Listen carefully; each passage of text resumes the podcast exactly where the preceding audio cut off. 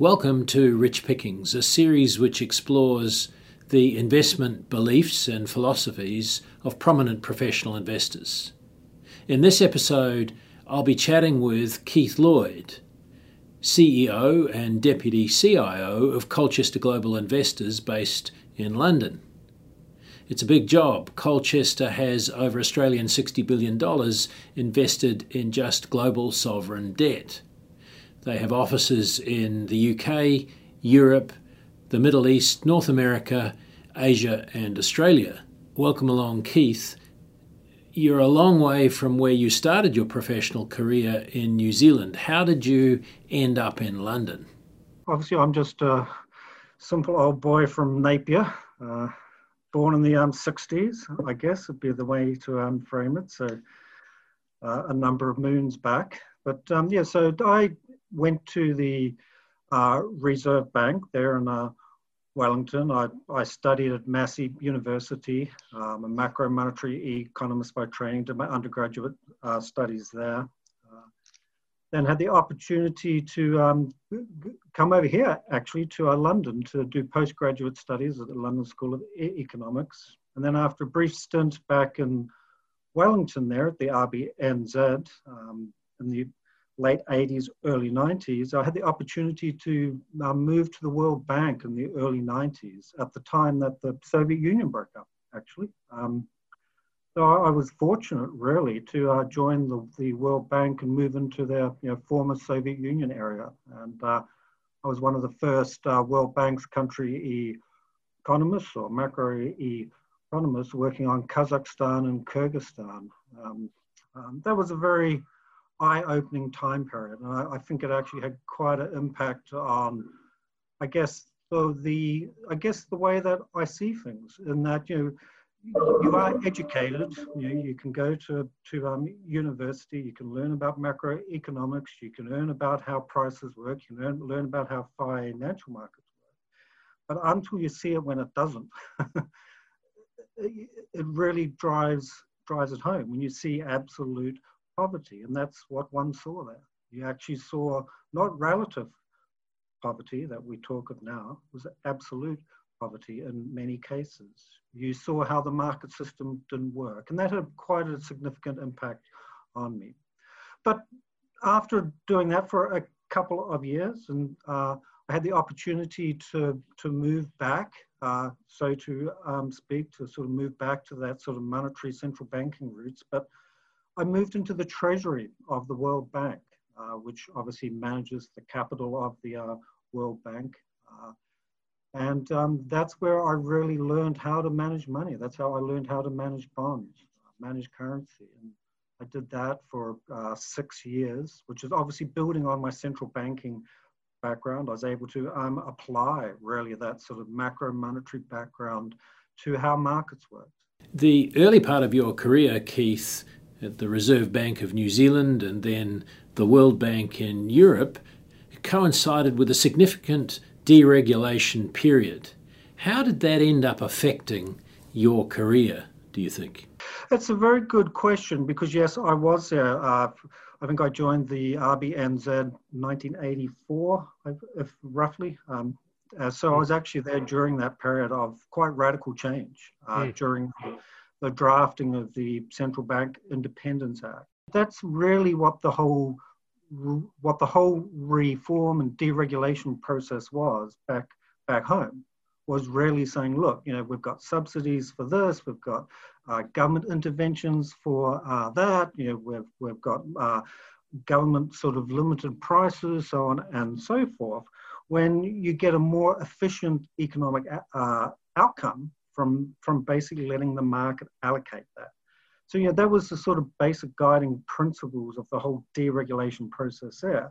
But then the sort of flip side to actually go and see it on the other side of the coin, as you quite rightly sort of identified there, in the Soviet Union or a failed state, effectively, uh, where the market system didn't wasn't there.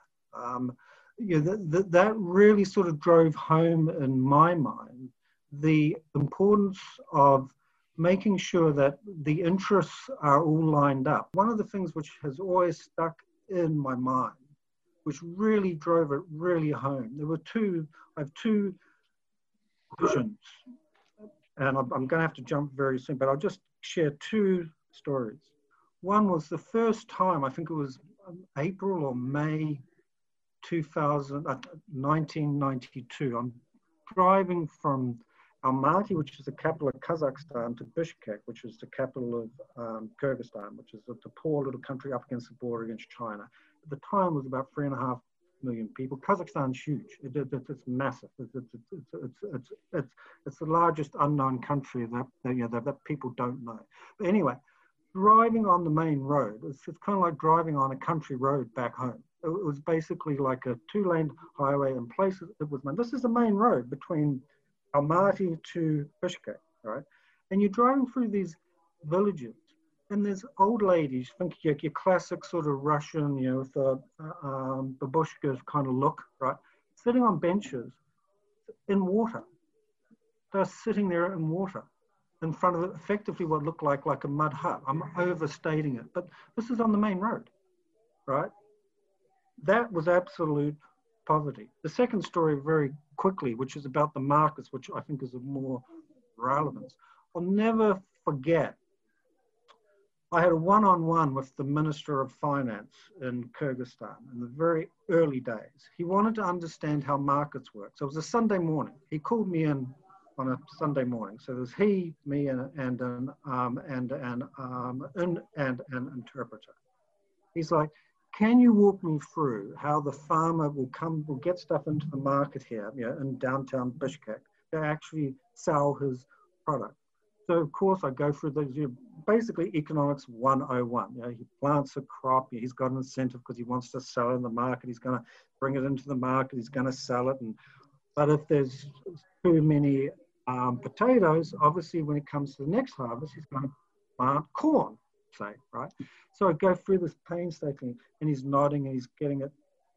We get to the end and he says, well, yeah, I get it, but but the government obviously has to be in charge of the transport. That was like a, just a huge eye opener. And so when I talk about, you know, making sure that the incentives, that the structures are right, you know, there's a classic example. Turning now specifically to your investment career, which beliefs most prominently, most significantly influence your investment philosophy?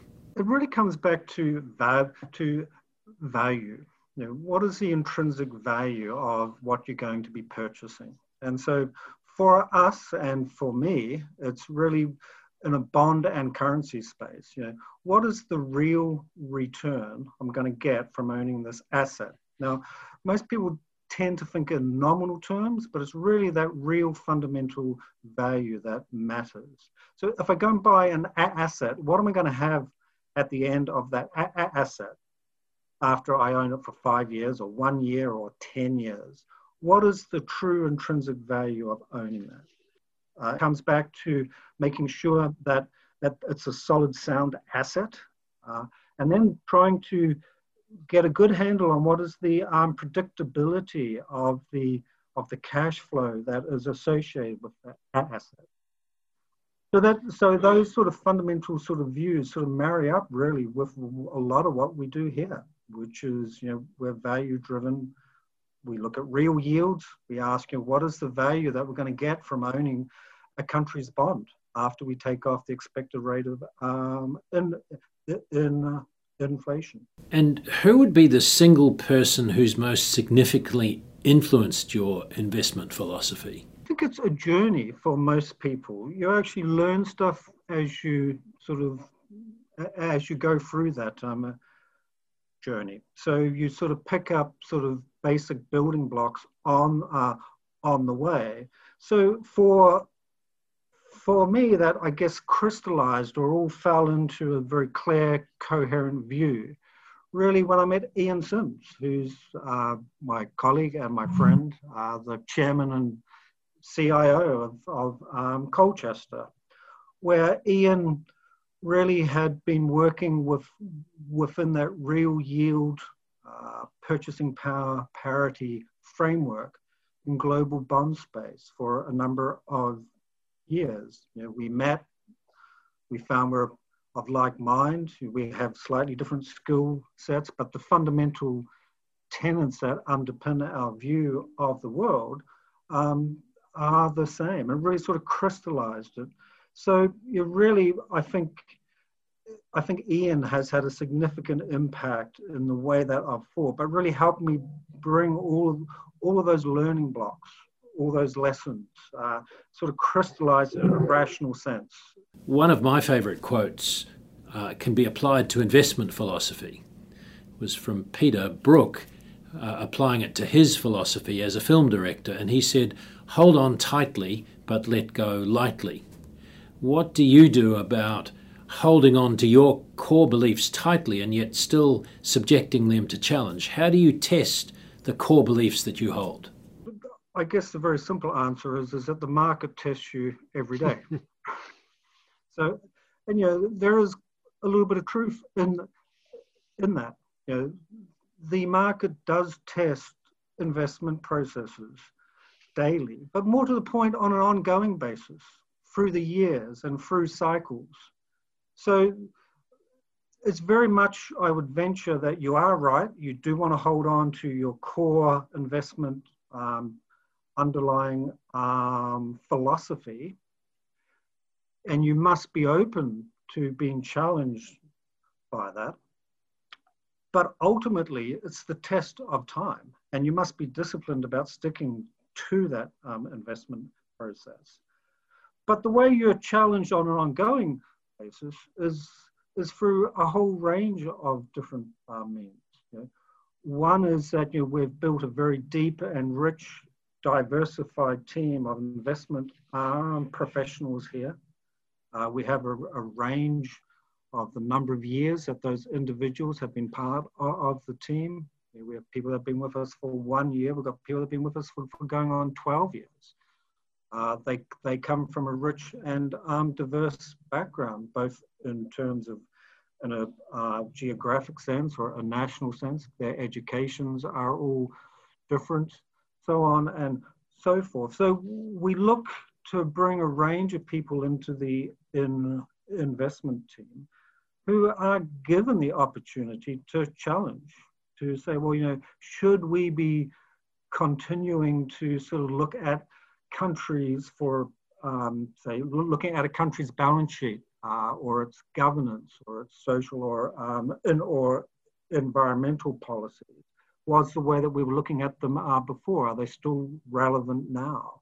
So there's, it's an ongoing evolution. Looking ahead and taking into account your investment beliefs and philosophy, uh, what do you see as the secular trends that are affecting the investment class that you specialise in? We're obviously at a bit of a crossroads uh, right now, uh, one could say, um, because really, it's in my view, it's all going to be driven by what is the future rate of inflation, which may seem a, simple way to look at the world, but in very simple terms, if we get an, an unexpected large inflation uplift globally, well, by definition, the central banks will respond to that. They're going to be slow. They'll probably be late. They'll probably be kicking and screaming, given what we know now. But ultimately, they're going to have to re, uh, respond to that. But critically, that's going to lead to an increase in interest rates, both nominal and real interest rates. Now, that's going to have quite significant implications uh, obviously, a lot of people instantaneously jump to, well, then you don't want to own bonds because obviously bonds are going to um, sell off. Well, that is probably true, but they are forgetting about the next impact, which is probably going to be a larger uh, impact. The interest rate is clearly the cost of capital. If the cost of capital goes up, that basically means that every single asset price, whether it's property, whether it's uh, equities, is obviously going to be under threat or under pressure. So I think there's a, that really I think is the key thing that I think individuals should be focusing on over the next three, five to 10 years. Just add in just another couple of quick things which we are sort of focusing on, or I'm certainly focusing on, is that is I think the the impact of sort of so-called fintech or uh, electronic banking, not necessarily in the way that I think a lot of people think about it, but more I think for the impact on the uh, on the um, developing world. Because what it's going to do there, and what you're already seeing it doing in places like India, is it's giving large percentages of the population that never had access to finance or the banking system, access to capital, access to the banking system. This could potentially be, and probably will be, quite a significant economic driver. You're already seeing it impacting in um, India, uh, you, and you can see it in, in other countries that could really lead to a significant uh, long term uplift in the standard of living globally, and obviously, by implication, larger growth um, uh, globally. Without wanting to bring this conversation to a premature conclusion, and even less your career, I'd like you to leap ahead to the end of your career and then look back and reflect. What are the most positive changes? What's the contribution you would have liked to have made most to investing and to the asset class you're a part of? One often doesn't sort of sit back and sort of think, you know, sort of, you know, down down that path. But you know, I think that actually, I would look back and I would take a lot of pride in actually helping, you know, build this company. You know, and what I mean by that, because what it rep, what it represents, yeah, it's a it's a singular focus company. We only do one thing. It actually shows that you don't have to be a supermarket in the sort of um, asset management world to actually do something very good. So I would venture that that's what I would take pride in. I would take pride that that this company is founded on good fundamentals, ethics, and morals, and that's actually going to be able to continue going forward, whether I'm here, whether Ian Sims is uh, here. But you know, we're, we're often challenged, well, why sovereign bonds? You can't make money in sovereign bonds. Well, I kind of think that our 20 year track record has, has proven that to, to be not the case. But secondly, I take pride in the fact that we've done that by maintaining the integrity of the asset allocation choice. Because you know, quite clearly, people own bonds within their diversified portfolios for a number of reasons. But one of the key ones is they're supposed to be their safety. They're supposed to be their safe harbor. And when, everything, when everything else goes wrong, typically when it goes down, you're looking to your bonds to, to sort of be the anchor, you know, to sort of be that safe harbor. So I would take pride by basically saying, hey, look, we've we've shown, as have a number of other firms, and with a similar sort of thought process, you focus on one thing and you try to be the best you possibly can do. Look after your client's money, view it as being a guardian, and then I think that's a great thing. Keith Lloyd, CEO and Deputy CIO of Colchester Global Investors, London based Kiwi economist, specialist in global sovereign debt. Thanks for sharing your investment beliefs and philosophies.